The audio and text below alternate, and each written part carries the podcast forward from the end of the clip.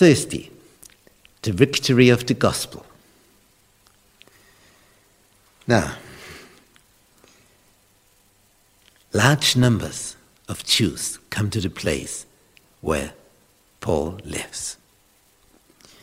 From morning till evening, he explained and declared to them the kingdom of God from morning to evening.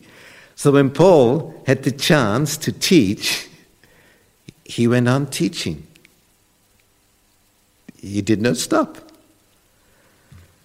And he declared to them the kingdom of God and tried to convince them about Jesus from the law of Moses and from the prophets. What was the reaction? Some were convinced. Some were convinced by what he said, but others would not believe. This is as it happens all the time. Some believe, some do not believe. It is something which happens in the heart. So it is a decision of the will. Do I want or do I not want? When there's a marriage, the one who want to be married, they are asked, Are you willing to marry this person? Are you willing to? Is it your will? Do you want to do this? And the same it is with Jesus. Do you want? This is what I ask you. Do you want? Do you want to be with Jesus? If you want to, you will succeed. If you do not want to, you will not succeed.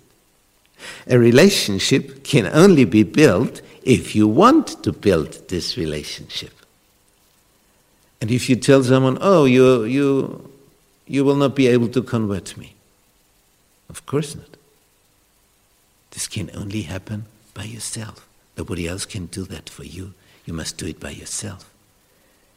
Only you yourself can build a relationship to Christ, not another one for you. That's impossible. You cannot do it for your child, you cannot do it for your mother, you're not for your brother or sister. You can only do it for yourself. And building this relationship will make you happy because you come home to the one who has made you, who has created you, and who wants you to live forever. Some were convinced by what he said but others would not believe. They disagreed among themselves. Two groups. And so it will be in the end of time. Two groups. One will be saved, one will be lost. To whom will you belong? To which group will you belong? It is your choice. You are going to decide. And Jesus is the one who gave his blood for you. He gave everything that you can live forever. Have you already thanked him for it? Have you started building a relationship? then you will be saved.